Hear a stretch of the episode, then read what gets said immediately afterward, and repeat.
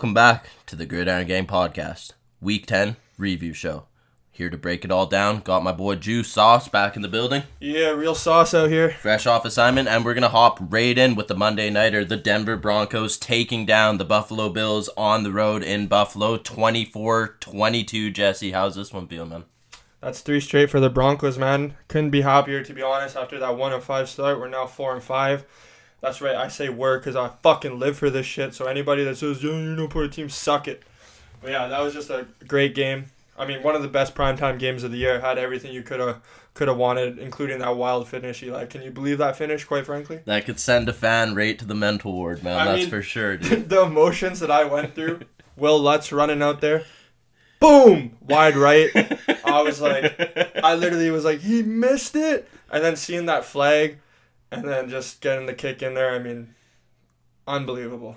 No, it's hard to even like put into words that entire football game. It was just chaos from the get go. The very first play for the Buffalo Bills getting stripped, uh, James Cook going down the left. Ja'Quan McMillian, Like baby. that was just crazy, man. Like right from the word go, you could tell there was gonna be absolute madness in this game. You could hear the whole stadium deflate within a matter of ten seconds. Uh, Bills Mafia holding their breath, just hoping for the best. Josh Allen, I mean, like this guy's a real life roller coaster, man. He's like so unbelievably good when he wants to be. He can make plays that no one else really can in this league, and then these just turnovers are piling up, man, and they're really starting to hurt this team now. Yeah, that's another. Uh, they had four turnovers in that game on Monday night against the Broncos. Three of them from Josh Allen. Uh, two two interceptions. One of them was un- inexplicable. The I, handoff, one, yeah, like, I know. it's Just, like, it fell out of his hands. my God, dude. And uh, you know, uh, ultimately Ken Dorsey ended up p- paying the price for those uh, that game. He got fired. Um, I know a lot of people are saying, "Oh, how did he get fired?" You know, their seventh offense, all this stuff. But I think if you watch the film for all the games, like they can never really get into a rhythm offensively. It's like some splash splash plays from Josh Allen. Um, like the, for instance, the run game was cooking that game, right? And and they just continued to throw the ball and, and try to will it out of Josh Allen. Ken Dorsey, a former quarterback, right? So uh, I think that's part of the reason. Also, I think you know Sean McDermott, the head coach, is on the hot seat, and, and he had to.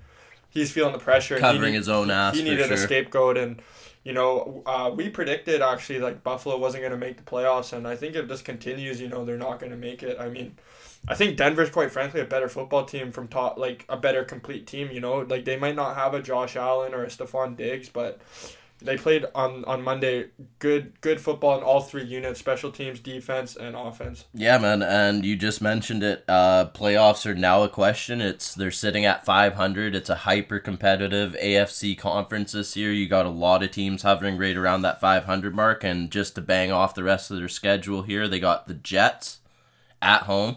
They're going to Philadelphia the following week. Then they're on their bye week. Uh, they're at Kansas City, at home against the Cowboys, at the Chargers, at home against the Patriots and at the Dolphins. So I mean, just reading that schedule, that sounds like four quick losses that can happen at a snap of the fingers. I'm not saying that any games are played on paper, but even the Jets can pose their questions with their defense, and even the Patriots we've seen at times play the Bills like very competitively usually. So. I mean, the point, plain and simple, the Jets beat the Buffalo Bills week one. Aaron Rodgers was out four plays into the game, and the Patriots have already beat the Bills too this year. So that's great points that you make, Eli. Um, you know they're gonna have to. I was kind of surprised they fired the coach on a Mon- on a Tuesday morning with a quick turnaround Crazy. Sunday. Uh, Joe Brady takes over, former uh, offensive coordinator for the Carolina Panthers. He was also the offensive coordinator for the LSU Tigers uh, that magical year with Joe Burrow, Ja'Marr Chase, Justin Jefferson. But uh, heading back to the Broncos, you know, really liked the game plan from Sean Payton. You could tell they wanted to get down to third down when they wanted third down in a phone booth. They would run it, pound it, third and shorts all game. They every time they did have a third and long from a penalty, they weren't able to uh, convert. So you know they wanted these third and third and shorts and make Russ kind of work work his little magic. And uh, I thought Russ was pretty sharp. You know, nothing too crazy, but I just want to bang this stat out right here. Russ has the highest uh, passer rating in the red zone this year, 117. Um, he's been efficient in the red zone all year. Um, you know, going for it fourth down. Uh, I hated. I love going for it. I hated the play call rolling out left, but then Russ just did magic. He broke two sacks. It looked like he was throwing it out of bounds, and just an incredible catch by Courtland Sutton in the back of the end zone.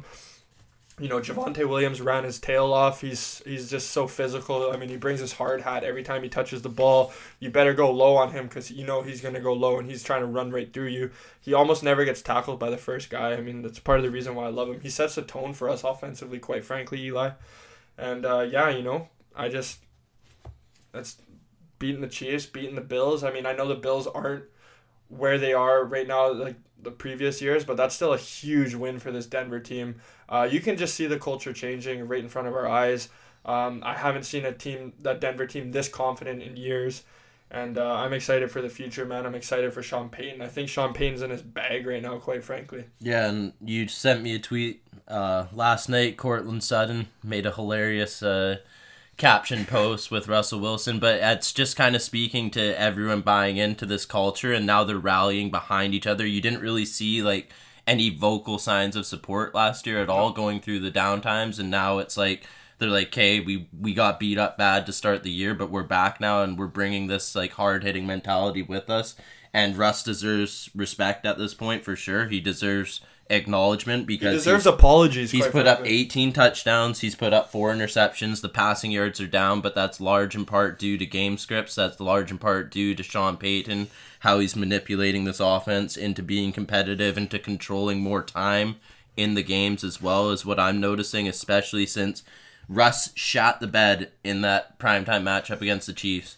And since then, he's been nothing short of nearly perfect completion percentage wise, especially in the red zone, not turning the ball over, no interceptions. So he's bounced back in a big way. The whole team's bounced back since then. And the defense, like, they're leading by example, too. Like, you got your guy back.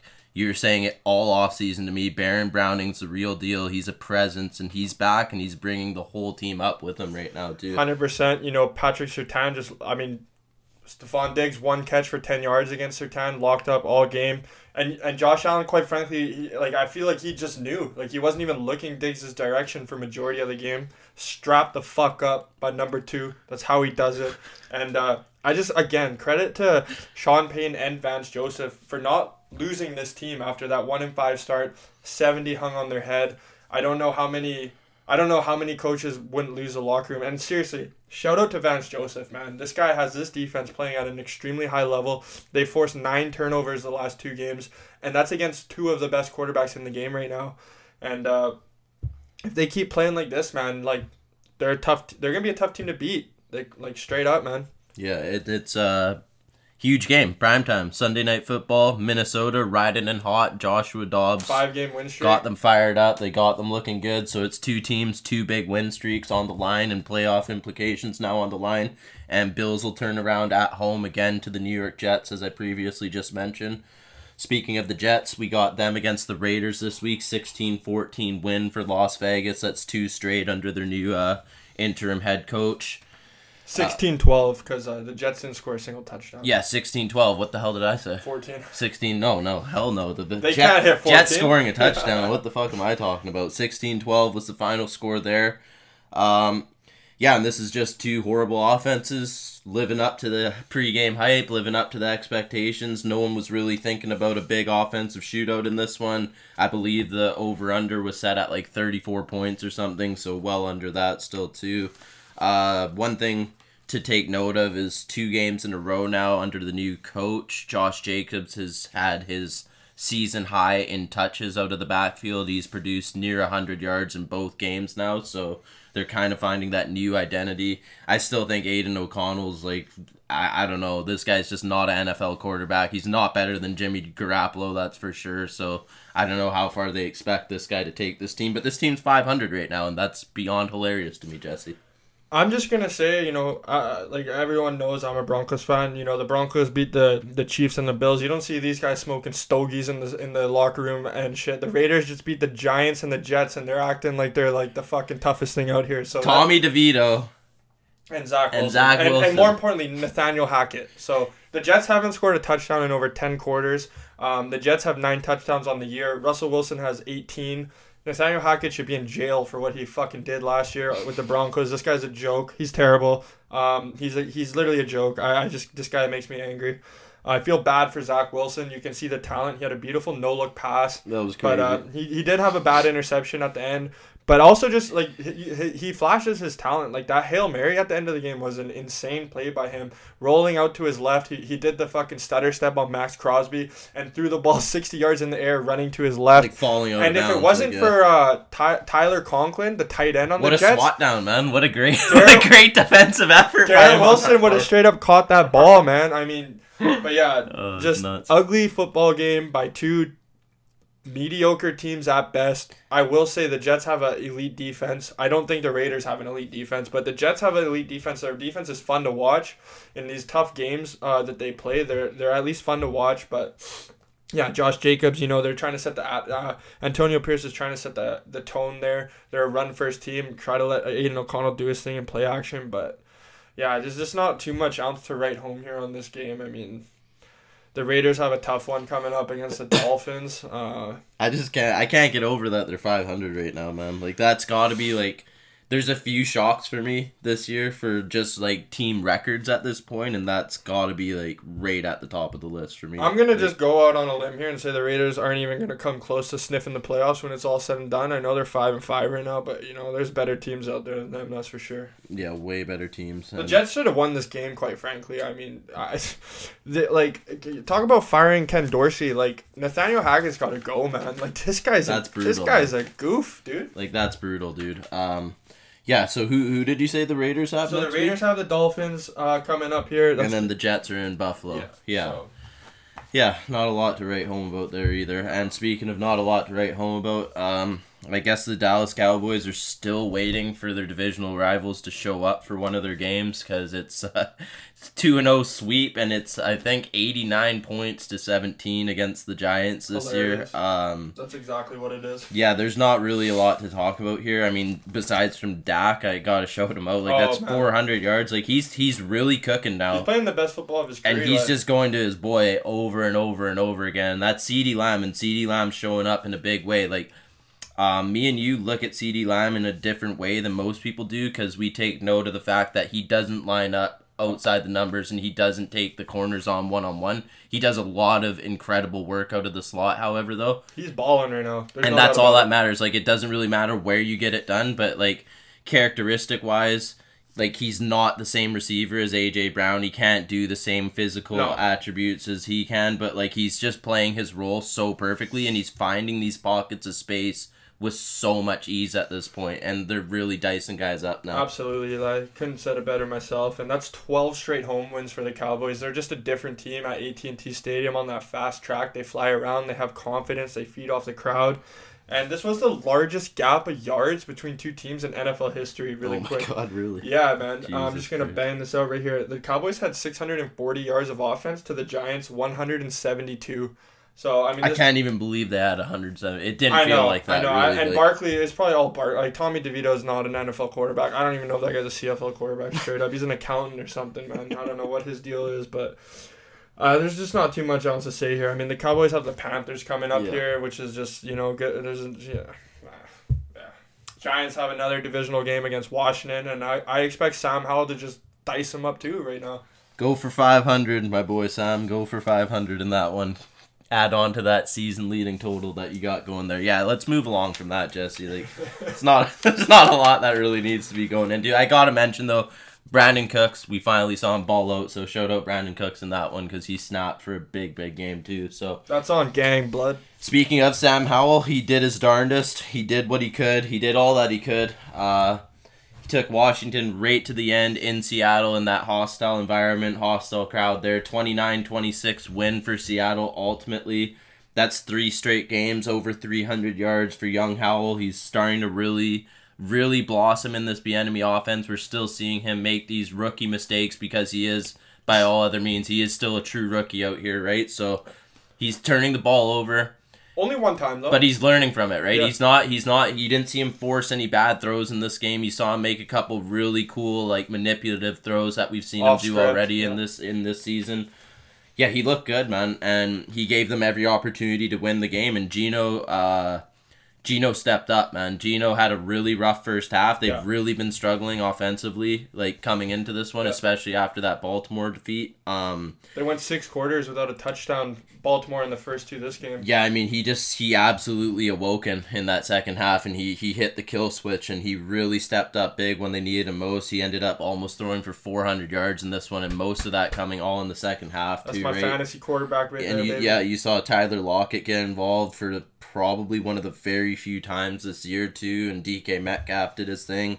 Um, interestingly enough, though, you're seeing Zach Charbonnet kind of like he's he's showing up for big yards and big big moments out of the backfield right now. I feel like that's probably something to keep an eye on going forward between him and Kenny Walker. Maybe more of a balance and touches there because they're two totally different running backs with different capabilities too. Right? Yeah, this is like uh, the second or third straight game that Zach Charbonnet has actually outsnapped uh, Ken Walker, and that's mainly because he's very good at pass protection. Like, you know, he's uh he's good at pass protection. He can catch the ball. Ken Walker, you know, I'm a I'm a big fan of Ken Walker, but he's a very boomer bust player. Like he's looking for the home run every time he touches the ball, and he's not afraid to bounce of any run outside, even if there's a hole there, because he just trusts his speed so much.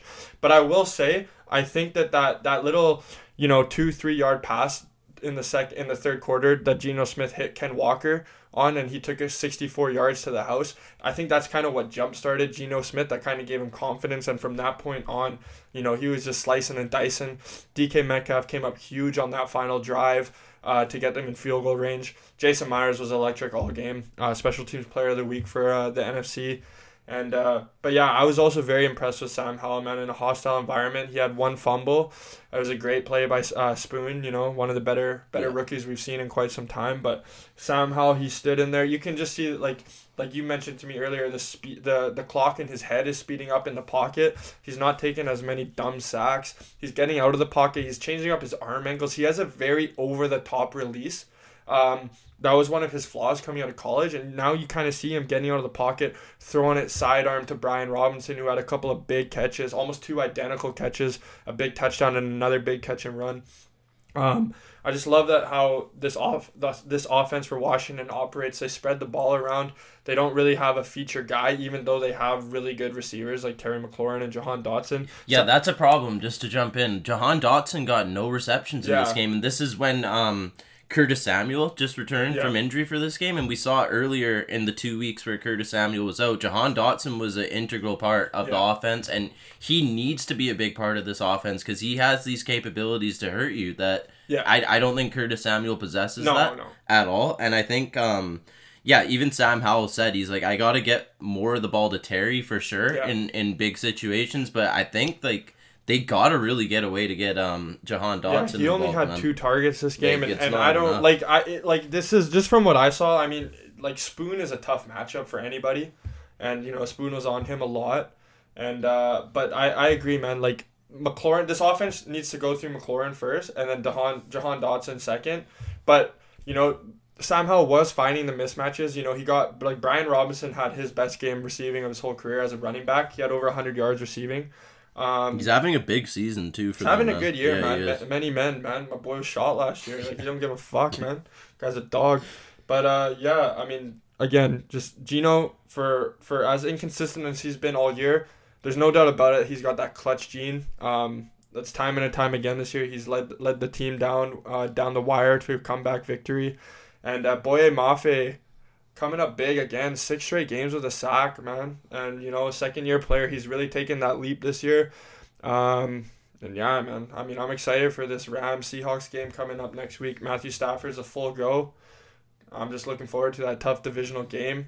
Um, uh, yeah. I mean, I, I this is just my opinion. The Rams and the Seahawks, they always play tough games, man. They really do. So I'm looking forward to that. Yeah, one. they do. That makes this win even bigger because we already touched on the stretch that the Hawks have coming up too. So it's going to be a very difficult stretch of football coming up for them. So big win, big clutch win. Geno Smith got it done when it mattered most. Keep Uh, balling, Geno. I need you, bro. And uh, yeah, speaking of clutch, clutch time, that boy's back. That little midget, that little guy cooking, Kyler Murray, man. Kyler Murray balling in a big way, playing big out there. Uh, Yeah, and I needed him to. So thank you, Kyler Murray. Fuck the fu- fucking Falcons, man. Fuck, Fuck them 'em. in a big way, Fuck dude. Uh, looks like he found his new favorite receiver, and My it's boy. not a receiver. It's the tight end, Trey McBride. my dog. Absolutely snapping in this My one. dog right there. He hit him on that game-winning drive too for a big gainer. Eight eight for one thirty-one for him in that game. And uh, I gotta say, flipping to the Falcons, dude, it kind of really makes me beg the question: Where has Bijan been in the previous weeks leading up to this Yeah. game? We finally saw him get his workload, and we obviously saw him produce like we expect him to, almost hundred yards on the ground and a touchdown, Yeah. and still probably not getting enough a- work out of the receiving room as well for him. They So. also had him punt returning. Uh, so, you know, Arthur Smith, I think this guy is an idiot, but whatever. He's finally kind of figuring out, uh, you know, I think Arthur Smith got to go, man, for real. Like, there's so much talent on this team to not be leading this division right now with the Saints and the Bucks both sputtering right now. It's kind of like there's no excuse in my mind. listen, man, this team needs a quarterback. Taylor Heinicke ain't the guy. Desmond Ridder ain't the guy. Well, they just combined to 70 throw yards, for bro. under 100 yards. 70 pass yards. So, I mean, that's pretty rough, man. That's like Tommy DeVito shit right there, dude. like, that's not okay. Well, look at the talent they have too. Like, what's the excuse? Like, you have Drake London is a very capable receiver.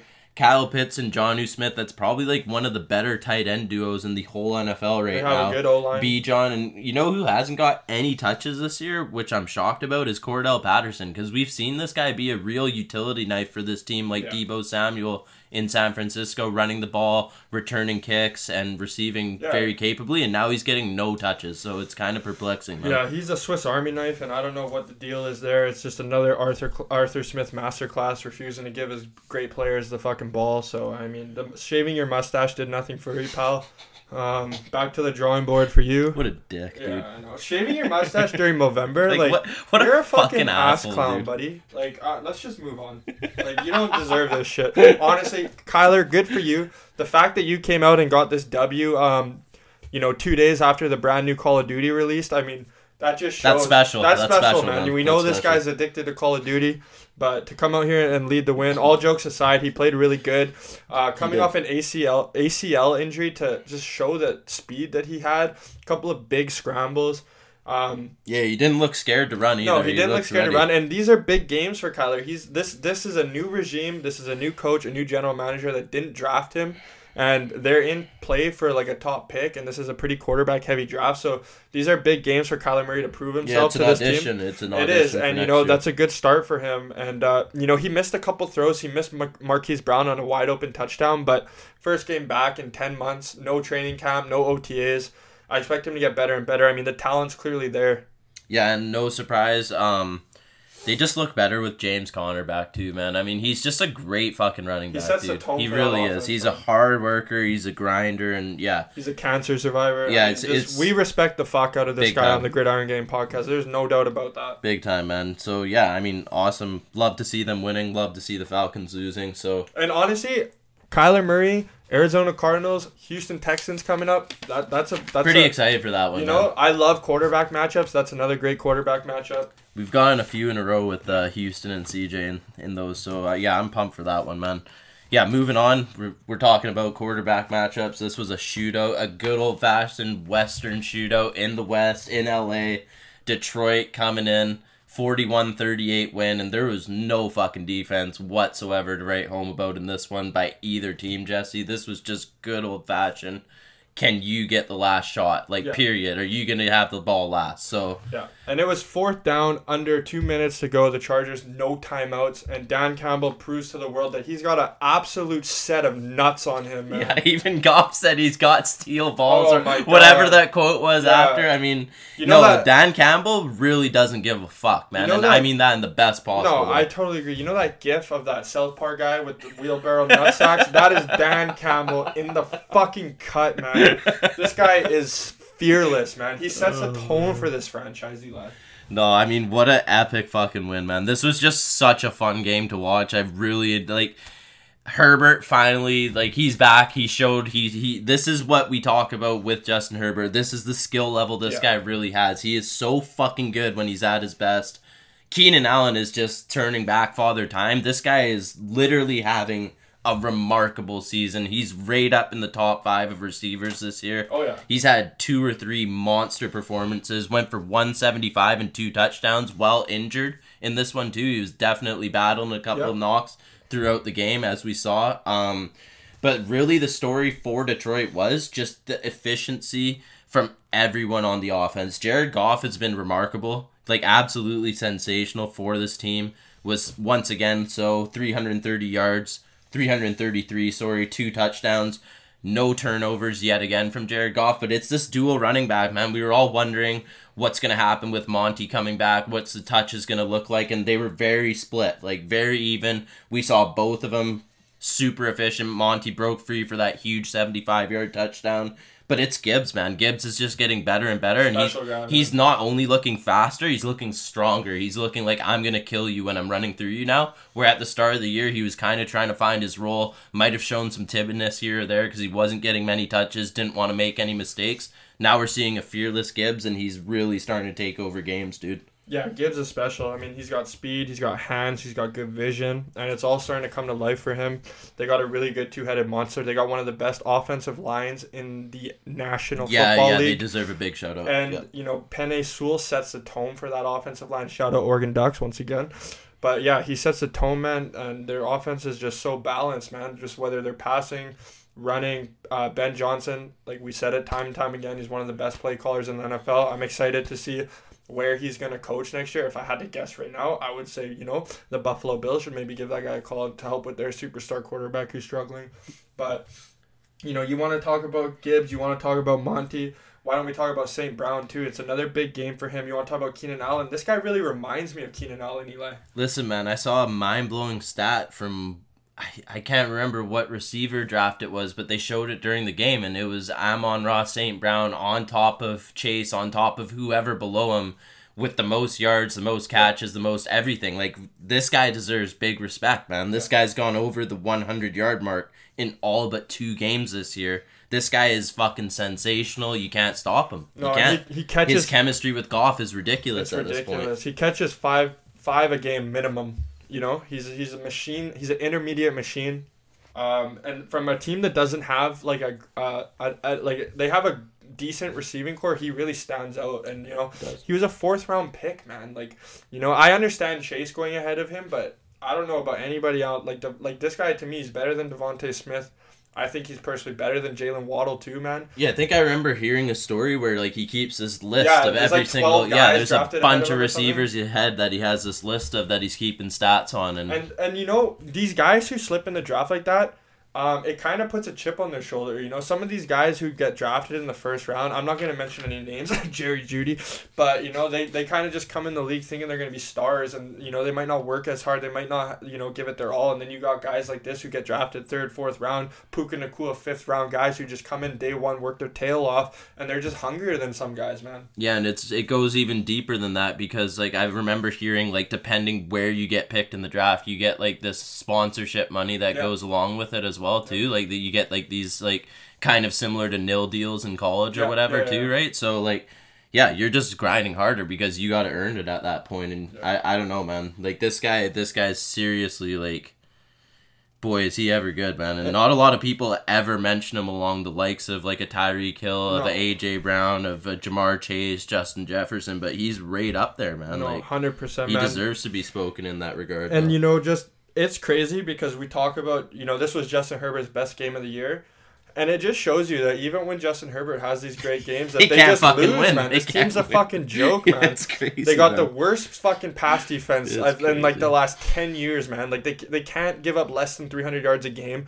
Brandon Staley is a fucking defensive coach. They got the highest paid defense. You know, um, yeah. The Chargers are gonna charge her. I feel bad for Herbert because you know he's struggled this year, but even when he comes and has a game like this, it's just not good enough. Like it, it's not that it's not good enough from him, but it's just not enough to win the game. and it's like um How do you not win with thirty eight points, bro? no, it's it's absolutely ridiculous. But I also want to say just for Herbert's case, like I know his broken finger's not on his throwing hand, but everything that you do in football Like you're touching the ball with Oh, both yeah, hands as a quarterback, and I'm I'm I'm not making excuses, but it's gonna fucking hurt and it's gonna throw it off. It's Like you don't want to take either, as many snaps under Well, they're center. in shotgun every They're in play, shotgun bro. every play, and that changes the whole dynamic of They that can't offense. run the ball. Like Uh, Ekeler's getting like two yards of carry. he's like, dropping passes. like he's the new Najee Harris at this Oh, point because. I can't even keep hitting Najee Harris down because he He's keep, electric he's now, start, man. he's starting to really turn the corner there. So Ekeler's the new Harris for me now. So and you know what's funny, you're man? gonna get ripped every week You- now yeah, until you you do it, buddy. bald fuck. You know what's funny too is Ekeler made a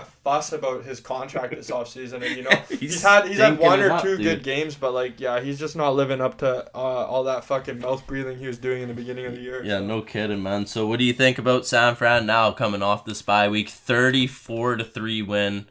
Absolute domination. They rolled into Jacksonville and rolled out there standing up like fucking kings after this one. This was a crazy good performance, Jesse, against the Jacksonville team that was rolling coming in here. Yeah, man, and like, you know, we kind of talked about um, off air through text and whatnot. Like, Deebo Samuel just sets the tone for this offense. You know, he might not get the ball every play because they have so many playmakers, but when they come out with their boombox entrance, he's at the front every single time. He's fucking dancing, he's rapping, he's he's just ready to gang up, man, and like.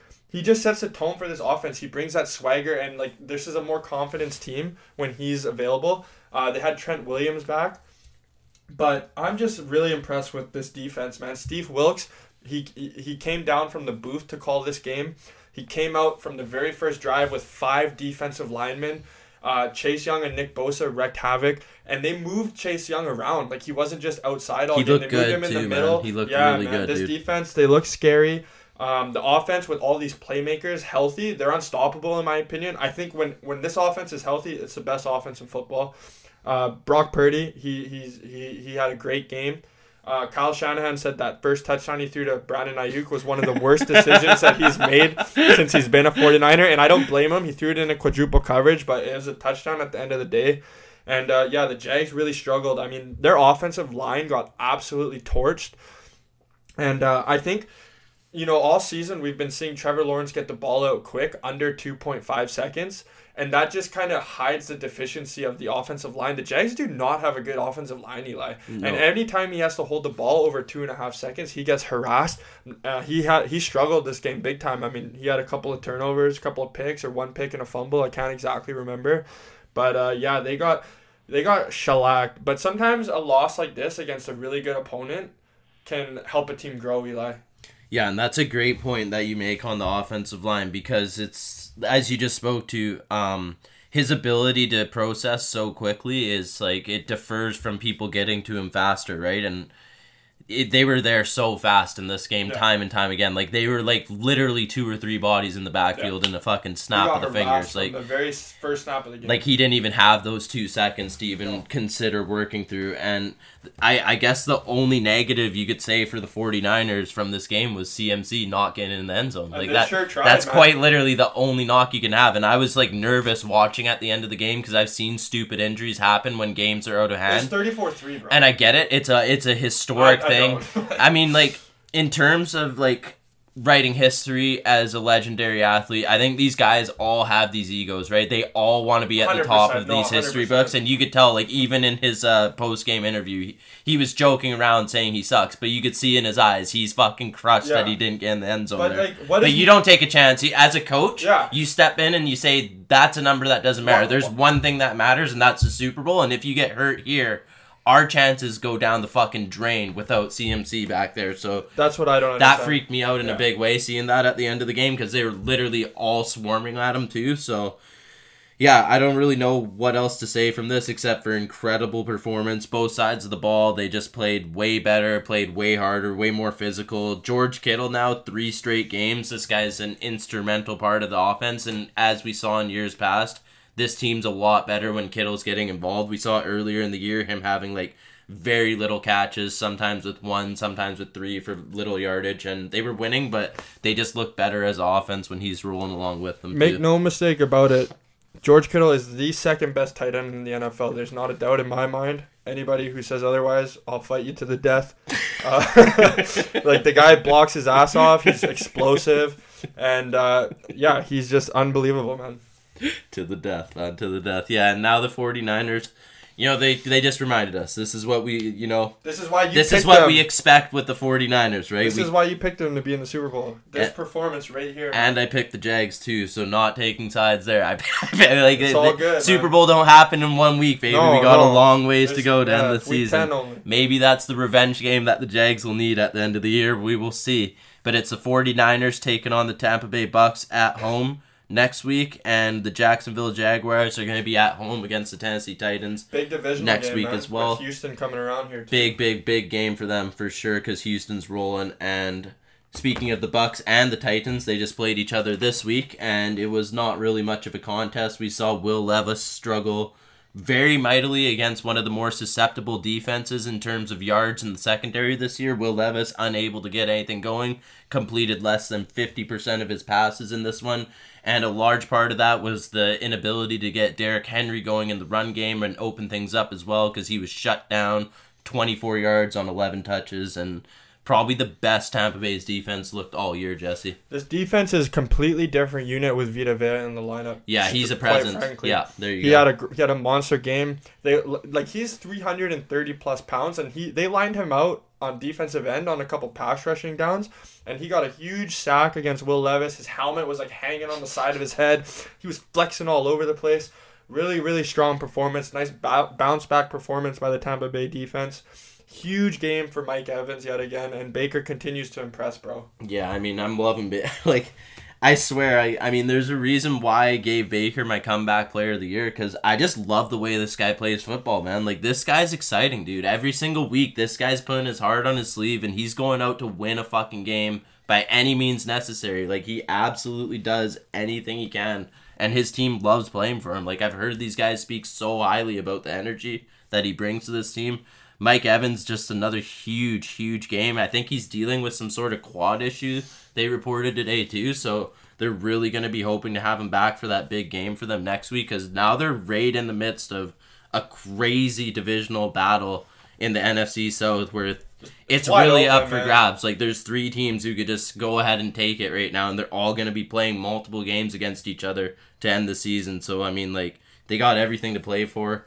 I'm not going to spend a lot more time talking about No, this one no. because it was pretty straightforward. Everyone kind of saw pure domination. Will Levis game. coming back to reality too a little bit here. Yeah, and we see that sometimes. Sometimes guys are No bu- buzzing off first adrenaline for like the very first game. No one has any idea of how they're gonna play when they're matching up against them, this and that, and then things get harder in the NFL. There's not a lot of guys who can just have immediate success in the NFL. But we're gonna talk about one in a bit who is having some immediate success and not stopping. But right. Before we get there, we'll get to Cleveland Baltimore. This was a fucking crazy game. 33-31 win for the Cleveland Browns. I mean, this was just wild, dude. Like Deshaun Watson literally could not have looked any worse to start this football game. He was absolutely fucking brutal. Could not complete a pass. Immediately pick six on like the very first throw of the game. Yeah. And then we saw Lamar Jackson vice versa at the end of the game. He looked fucking terrible, man. He literally could not do anything against this Cleveland Browns defense in the second half. So That's this was a game of absolute two halves and it was just madness all the way throughout. It really was. Like I didn't think Cleveland had any chance of winning, dude, at the start. it was announced today we woke up and Deshaun Watson done for the year. Broken bone in his throwing shoulder, high ankle sprain, but it's the broken bone he's having uh, surgery on. I do not like this guy at all. I think he's a scumbag. I think it's the worst trade in the history of the NFL, maybe sports. Sports. But I will give him credit, man. He's very tough. He's very tough. He broke his shoulder in the second quarter. He sprained his ankle in the second quarter. He finished the game. Terrible first half. 14 of 14 in the second half. Comeback win. Lamar Jackson in the fourth quarter, 1 of 5 for 11 yards, Eli. Yeah, I mean, like it's it's hard to even wrap your head around. It really is because like there is at no point in the first half of this game, like even when Cleveland got a couple field goals or whatever at the end of the second quarter, I just I was like, let's wrap it up. Like this game's done. You Yeah. know, like they're they're just not gonna come back. Like and Lamar White literally like starts the third quarter that slant to Odell and Odell hit the gas. Like that was probably That the was vintage Odell. that was like the fastest I've seen Odell run in Yeah. years, and I was like, okay, like this is it. This this game's Yeah. like literally done at this point, and yeah, and the next thing you know, everything changes, and it changes in a hurry. And Yeah, man, Lamar, he had a pick six to Newsome. Uh, Myles Garrett sack and a half. Cleveland Browns blocked a field goal. This defense wins games for this team, Eli. Uh, Deshaun Watson played a very good second half. They were able to run the ball, but I think the story of this game is the Ravens weren't able to sustain many drives other than four, five, six big plays.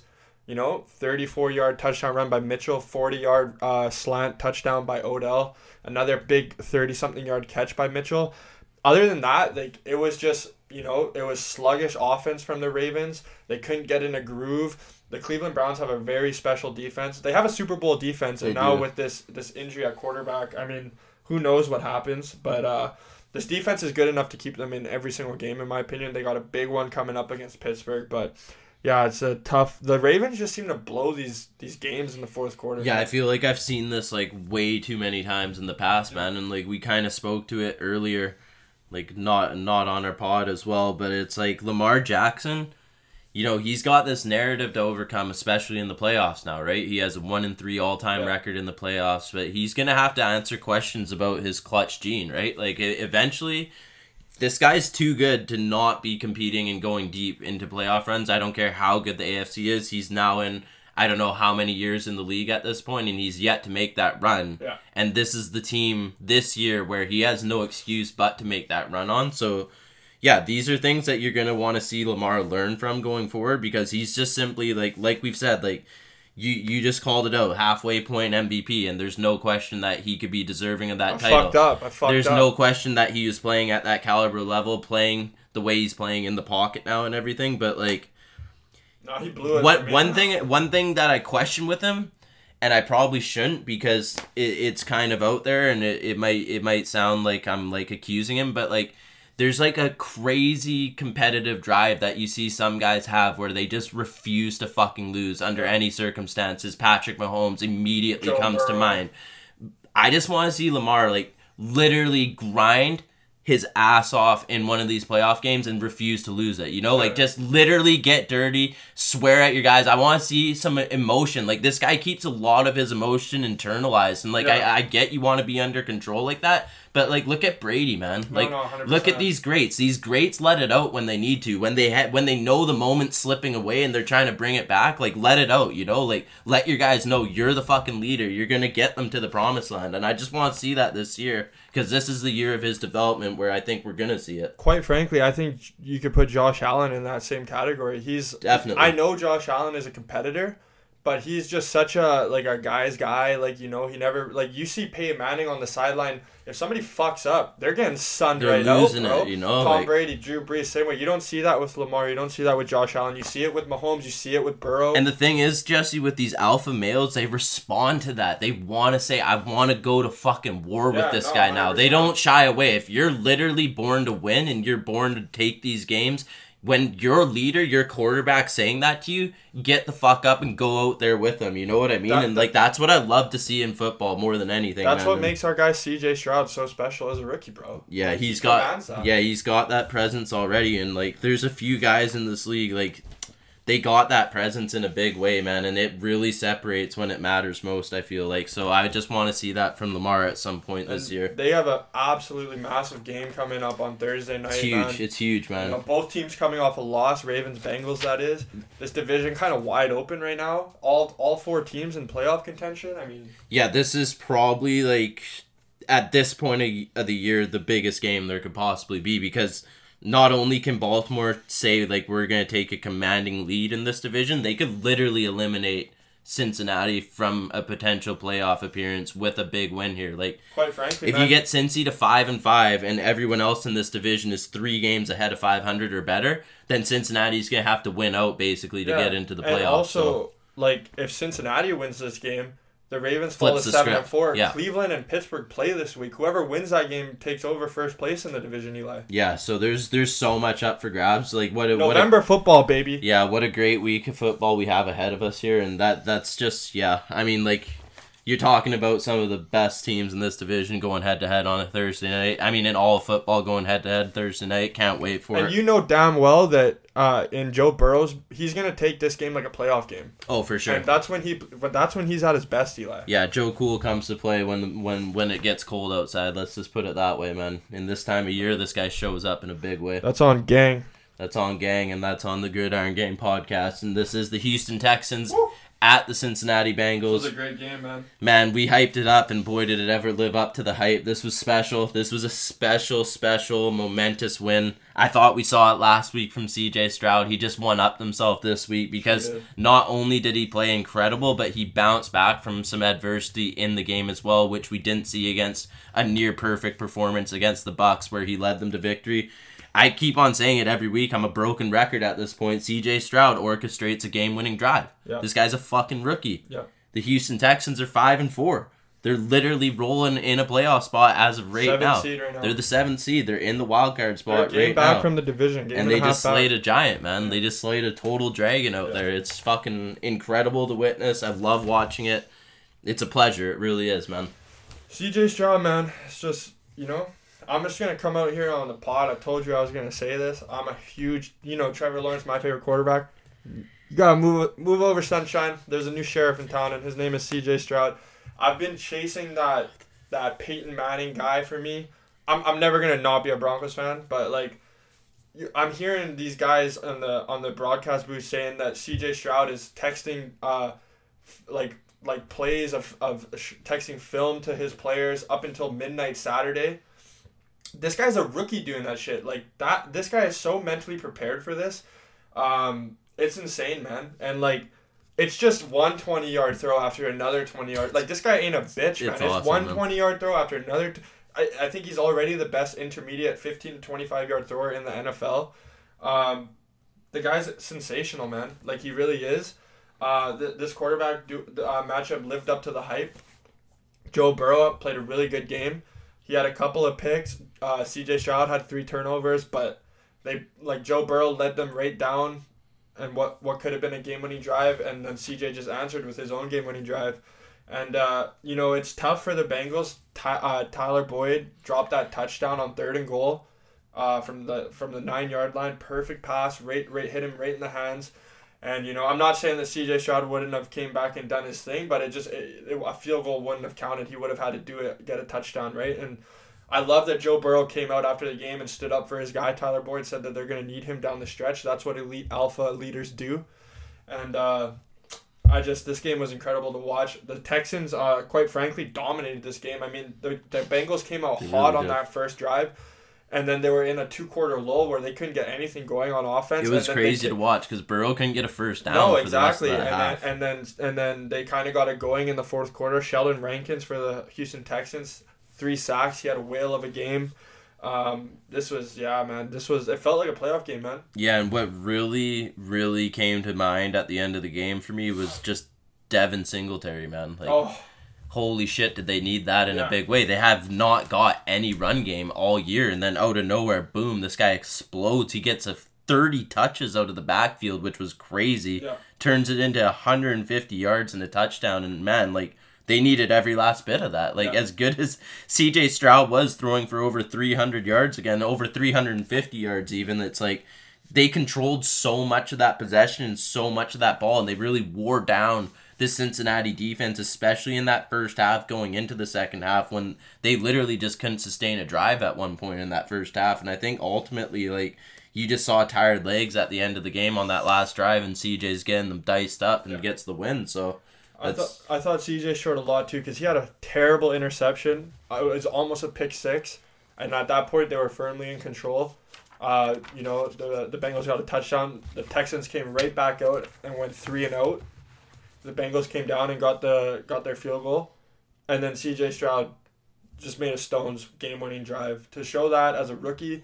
Short term memory, it's very impressive stuff, Eli. yeah, and that's in all sports, man. Like, this was in Cincinnati. Yeah, that's the crazy part, man. Like doing that on the road against a team like this, a team that's like quite literally They were- rolling. yeah. Like, yeah, no, it's a special win, man. It's a really special win, and this kid's just really special. I really can't remember anything like it No. in my lifetime of watching football. What Listen, if the if the Houston Texans can win their division, this guy is gonna be in the MVP. yeah, and rightly so. Yeah. absolutely, man. And that's not even out of the question at this point. Like, I mean, like they're they're they're going against everyone now, saying we could win. Like, he doesn't care who the fuck he's going And up this against. team man. believes like they want to play for him. Like we were saying, he's got that alpha that alpha mentality. He brings that great leadership, and I'm just really excited for to watch him the rest of the season. I know a couple weeks here, Broncos Texans. I mean, that could be a huge fucking game Oh, yeah. for playoff implications. Oh yeah, in a big way. Um, yeah, so they're rolling, and guess who else is rolling? The Minnesota Vikings are fucking rolling, and they absolutely torched, dominated my uh, New Orleans Saints in this one. The scoreline doesn't reflect the domination. 27-19. It was disgusting, horrible performance once again defensively from the Saints.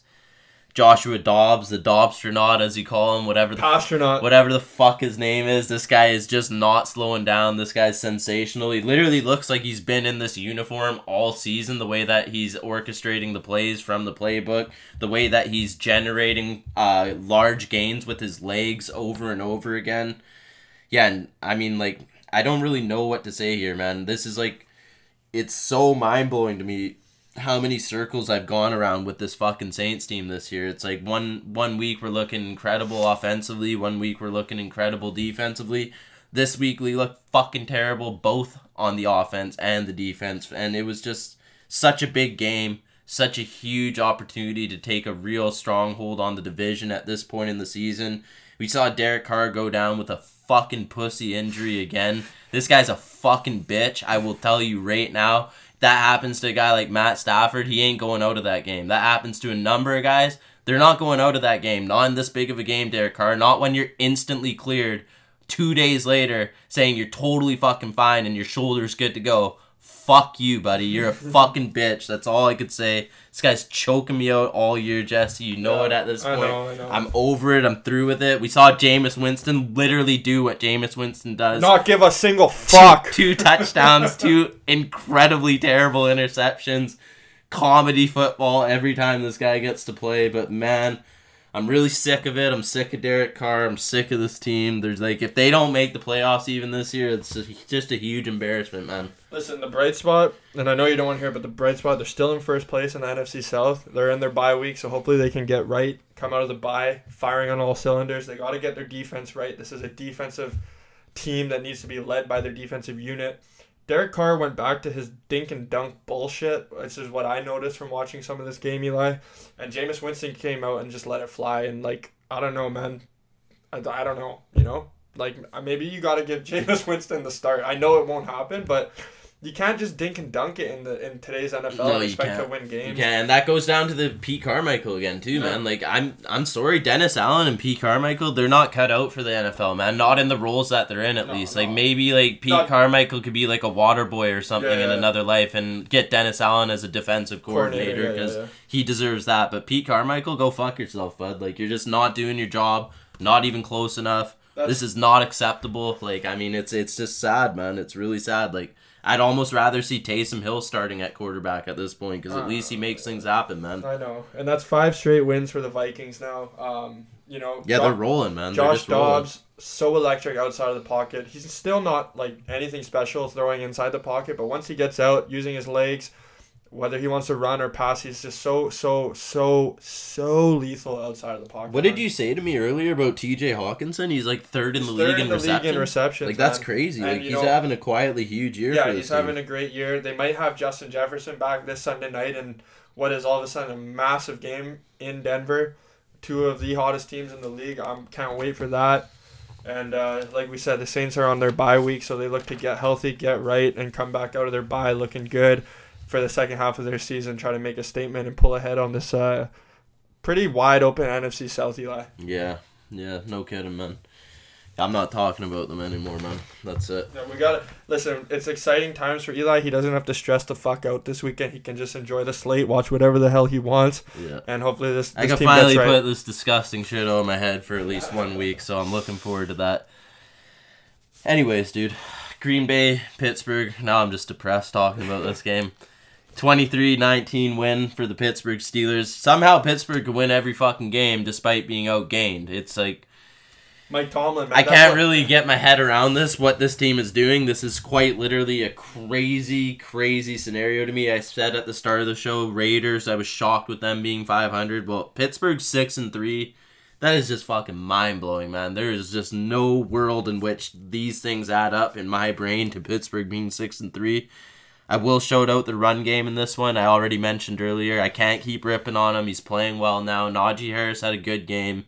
Still not the best runner on the team though. It's No. Jaylen Warren Yeah. leading the way. He broke 100 yards for the first time this year, got the touchdown, and they're winning games with Kenny Pickett doing nothing, dude. Like, Got, it's wild. touchdown passes. It's wild, man. At least he's not turning the ball Exactly, over. I will give him credit on that. But Pittsburgh's winning games in the craziest way they ever can all year, dude. This is gonna be a crazy thing to say, but I thought this was the best game Jordan Love's ever played in his career too, man. He made some really. I know he had two picks and and, a costly pick at the end, but he made. He was finally aggressive. You know, he was finally kind of letting it rip a little bit. He had some really nice throws. Uh, you know, the two touchdowns stand out to Jayden Reed and Romeo Doubs. Uh, you know, another guy that the Gridiron Gang boys like to harp on, AJ Dillon, kind of had a big Yeah, game for did. them. You know, He he, had like nine carries for sixty-eight yards, something like that. And uh, but yeah, I mean, I don't know what else to say. T.J. Watt sack, he continues to shine. Uh, other than that, I got nothing, bro. No, I'm like really questioning at this point too. Like, what's going on with Aaron Jones? Like, is this guy like way less healthy than he's leading on to be? Same, same with Christian Watson, bro. Yeah, Like, both these guys, they look like they they they're not quite as explosive as they usually are. They're not really f- feet like. I think what what what was Jones? He was like nine carries for like 30, 35. 13 for 35 Yeah, yards. Like that's just not Aaron Jones, No. you know? Like that's not what we've come to expect from this guy. He didn't do much in the passing. it's been like that either. all year except for one game, game too, man. year. Yeah, I know. I think he's probably. I think both these guys they've been dealing with their hamstring injuries all year, and and I think Sometimes when you're playing through it, it's almost like you're better off. Like I know all these guys want to play, but like just take that extra week or two off and get yourself healthy because you're gonna hurt your team if what are you're you guys rushing. even playing for? If you're rushing for two yards a carry, Yeah. you're not gonna help your team. if you're man. three and six, you're way out of it, bud. Yeah, I don't know, man. That's that's just something that came to mind because he's just like, especially Aaron Jones too, man. Like the amount of volume we usually see him get, like you just kind of expect a lot more from this guy. And Yeah, there's they're You're not getting it 26. They're 26. They're 27 and four, uh, in games where he has 100 yards from scrimmage. So he is the key to winning. Man. I mean, yeah. that statistically backs it up. But so I mean, he doesn't look healthy to us. Uh, and you know, it's it's uh, you know a healthy Aaron Jones, this team could be completely different. But I could say the same thing about Watson too, though. He doesn't Yeah. quite look as explosive as no, he's he's season. lost a step for sure already. It looks like, and that could be in large part with injuries, like hamstrings, especially all the cuts you do in the NFL. That's gonna definitely come back and haunt you. So, yeah, Jesse, I just want to take a moment to apologize to all of our German fans in Oh, Frankfurt uh, who had to witness what they witnessed this week. That's just sad. It's sad to bring a football game of that standard across overseas to fans that are hoping for something special. That's dog shit, Oh, man. That's just dog shit for these teams. These guys are entertainers and they're going out and they're not entertaining a fan base that has not experienced NFL football before. So, yeah, it's a sad situation out there in Germany, Yeah, man. 10-6 win for the Colts over the Patriots. Um, Mac Jones terrible interception at the end of the game when when all he had to do was throw it over that linebacker's head for a wide open touchdown. He gets benched and Bailey Zappe just is like, "Hold my fucking beer, buddy." Fake snap or fake spike throws it into triple coverage. Another That was actually hilarious. Another dude. terrible interception. I don't know what the fuck's going on with this Bill Belichick led team. I don't know what's going on with Bill Belichick. I don't have much else to add to that. The Colts didn't do anything special besides their defensive line was very good, five sacks. Uh, Rhamondre Stevenson is like the lone bright spot for the fucking Patriots week after week. Other than that, man, I don't know. How, like I used the Colts are five and five. I don't know how the hell they're five hundred like the Raiders. Gardner Minshew's trash. He really is. man. Jonathan Taylor didn't do anything. I know he got the touchdown, but you know he was like He struggled mightily in this three one. point something yards per carry. Yeah. Uh, I don't know, man. Yeah, this was just bad offense by both teams. And like there's a difference between watching a game with good defense and watching a game with bad offense. And like, you know, I really want people to take note of that because good defense de- deserves to be rewarded and acknowledged, but this was a horrible offensive display of football by both teams. And I'm not taking away from the defenses, but this is in large part to miss executions on both offenses and it was just ugly to watch early early on the west coast here too Six thirty a.m. like that that's a game that'll put you right back to bed like for I took real like man. seventeen cups of coffee. yeah and that, that's all that's what it's gonna take to get through that you gotta be highly caffeinated because that was a real snoozer, man, and that was a disappointing way to kick off the Sunday slate. Thankfully, we got better games after that. So And uh, also, I just want to say, like the Colts Patriots legendary rivalry from when me and you grew up watching football. My God, is that ever dead and gone? My God, is that ever dead and gone, brother? It's gone, dude. It's gone. Never coming back. Not with these teams, that's for sure. Um, yeah. So Thursday really wasn't much better, man. It's kind of the same story. It was kind of like, why are they forcing this game down my fucking throat on Thursday night? The one and eight Panthers, the three and seven Bears, 16-13 win for the Bears. It was just so bad, man. Like this was just so bad on both teams. Like The Carolina Panthers, from like the very top, David Tepper, the owner, to the bottom, dumpster fire. Like Frank Reich today just announced that he's taking back over play calling duties two weeks after giving them up. I mean, like, like I don't know what else to say, man. Shout out DJ Moore. Shout Montez Sweat played his ass off. He had Yeah, eight yeah, pressures. great It's the most pressures that a Bears player has had since Khalil Mack. He played really good. I feel bad for Bryce Young. That offensive line is terrible. Their playmakers are terrible. Their running backs are terrible. Uh, I don't got much else to say about that game, Eli. It's just such a bad fucking game. Like I'm over here yawning at this Yeah, I point. Like. I can't even even talk. Like what can you even make of this? Like I mean, other than D'Onta Foreman, like I mean, like I guess he's like the lone bright spot. Like at least And, he's and DJ Moore. yeah, and DJ Moore when he does get his touches, which are far and few At in this between because should- of inept quarterback play. But like it's like holy crap. At this man. point, they should just line DJ Moore up in the backfield and give him 30 carries a game. No, like seriously, like, just let him run it, dude. Like just just put all your quarterbacks on the bench. I mean, Justin Fields, just turn him into a running back, Yeah. get the wildcat going Yeah. on every single fucking play, and let one of those three guys run it. A really quick thing to say before we move on, because there's just nothing quite. There's really nothing else to say besides this. But Ty, Tyson Bagent, does Tyson or Tyler? I don't, I don't know. Agent Bagent, uh, two and two now as a starter, and Justin Fields six and twenty five. And you know it was just announced today that Justin Fields is going to start this Sunday against the Detroit Lions. So, yeah. Anyways, let's let's get into this. Uh, our Gridiron Gang performers of the week, Eli. You want me to kick it off or? Please. All right, man. We're gonna go with our coach of the week, my boy Sean Payton, going into a hostile Buffalo Orchard Park. Four and zero Bills at home. Four and zero at home. Seven and a half point underdogs.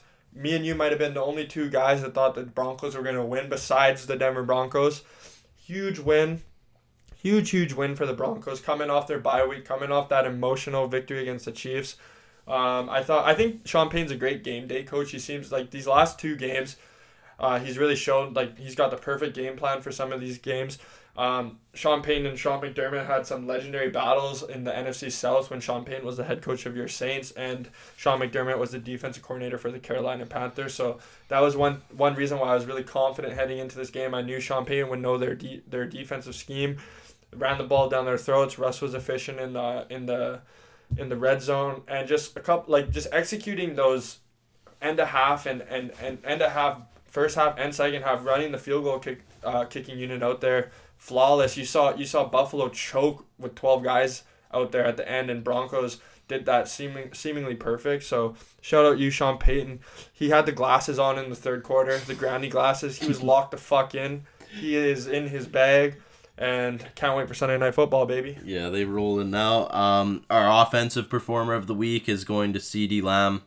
He's taking over the league now. This is three straight huge games in a row for CeeDee Lamb. Went for 11 ca- uh, catches, 151 yards, and a touchdown. This is now three straight weeks for him with over 11 catches and 150 well plus over yards. 150 that's an plus nfl yards. record so Yeah, so CeeDee's cooking. He's really, really stepping up to the plate for this Cowboys team who's rolling big time offensively. Um, our rookie performer of the week, uh, it was kind of a toss up this week. We're going to go with CJ Stroud, though, because it's just such an incredible victory that he orchestrated yet again, come from behind, game winning drive. The guy's a rookie. This is his first year. He's looking like a seasoned vet, well over 350 yards again and just the grit and tenacity to lead his team to victory on the road, hostile environment in Cincinnati, get the Houston Texans in a playoff spot as of right now. I don't know how many analysts were saying before the year, Jesse, that Houston had a chance of being in a playoff spot this many weeks into the year. All I heard was the analysts before the year saying CJ Stroud isn't intellectually smart enough to lead a football team. Well, you guys could shut the fuck up right and we heard CJ. Stroud say that he ain't a fucking test taker. He's a football player. and He's, he's a football proven player, that. straight up, man. So congrats to CJ Stroud. Honorary mention goes to Jahmyr Gibbs, who's doing his thing down there in Detroit City, balling out. He's really, really elevated his game in the last few weeks, especially with Montgomery coming back to still play the way that he did. Big game for him. And our defensive performer of the week. We're gonna go with Nick Bosa. Uh, first game with Chase Young on the other side, he had a sack and a half, and he had a forced fumble strip sack where he just straight up took the ball out of Trevor Lawrence's hands. Uh, this defensive line, led by him, absolutely electric. This was what we were expecting all year from him and the and the San Francisco defense. And uh, yeah, we look for them to keep their momentum up, keep them rolling. Um, you know, he had a sack against Baker in college where he, he did the the Ohio the uh, the Oklahoma flag plant on him, and so we look we're looking forward to that game. Yeah, and I mean it was such a big, big win too. Yeah. Like on the road in Jacksonville against that team that was rolling. Like Five what game win streak for them. Cra- crazy, crazy defensive performance. Keep them off the, the end zone in that game. Huge win. Huge performance by Nick Bosa. And yeah, I think that we that, that that'll wrap it up for this week. Yep, that'll completely wrap us up. Gridiron Gang, we out. Keep it one hundred. Week 10 review. Peace out, guys.